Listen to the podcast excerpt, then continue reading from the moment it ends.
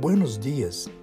Hoy lunes, un lunes más que marca el inicio de una nueva semana.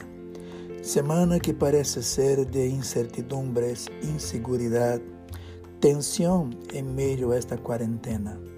Pero los que confían en el Señor renovarán sus fuerzas, volarán como las águilas, correrán y no se fatigarán, caminarán y no se cansarán.